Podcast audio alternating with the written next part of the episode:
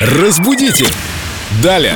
А сегодня Виктория Полякова, наш культуролог, знаток русского языка, прокомментирует один из конфликтов, таких языковых конфликтов, который возник у нас с нашими слушателями. Но сначала был сбой. Сбой в приложениях, такси не заказывалось, водители не знали, куда ехать. И в связи с этим нам в WhatsApp Эльду Радио 8 911 921 101 прислали вопрос. Как правильно говорить? Сбоили или сбоили приложение?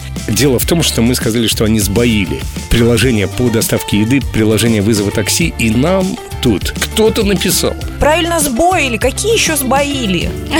Да, я так был, в общем-то, Сбоили. потрясен, конечно, такой уверенностью в себе этого человека. Но с другой стороны, резон есть. Приезжает же обычно мальчик, доставка. Бой. Да, бой не приехал, сбоил.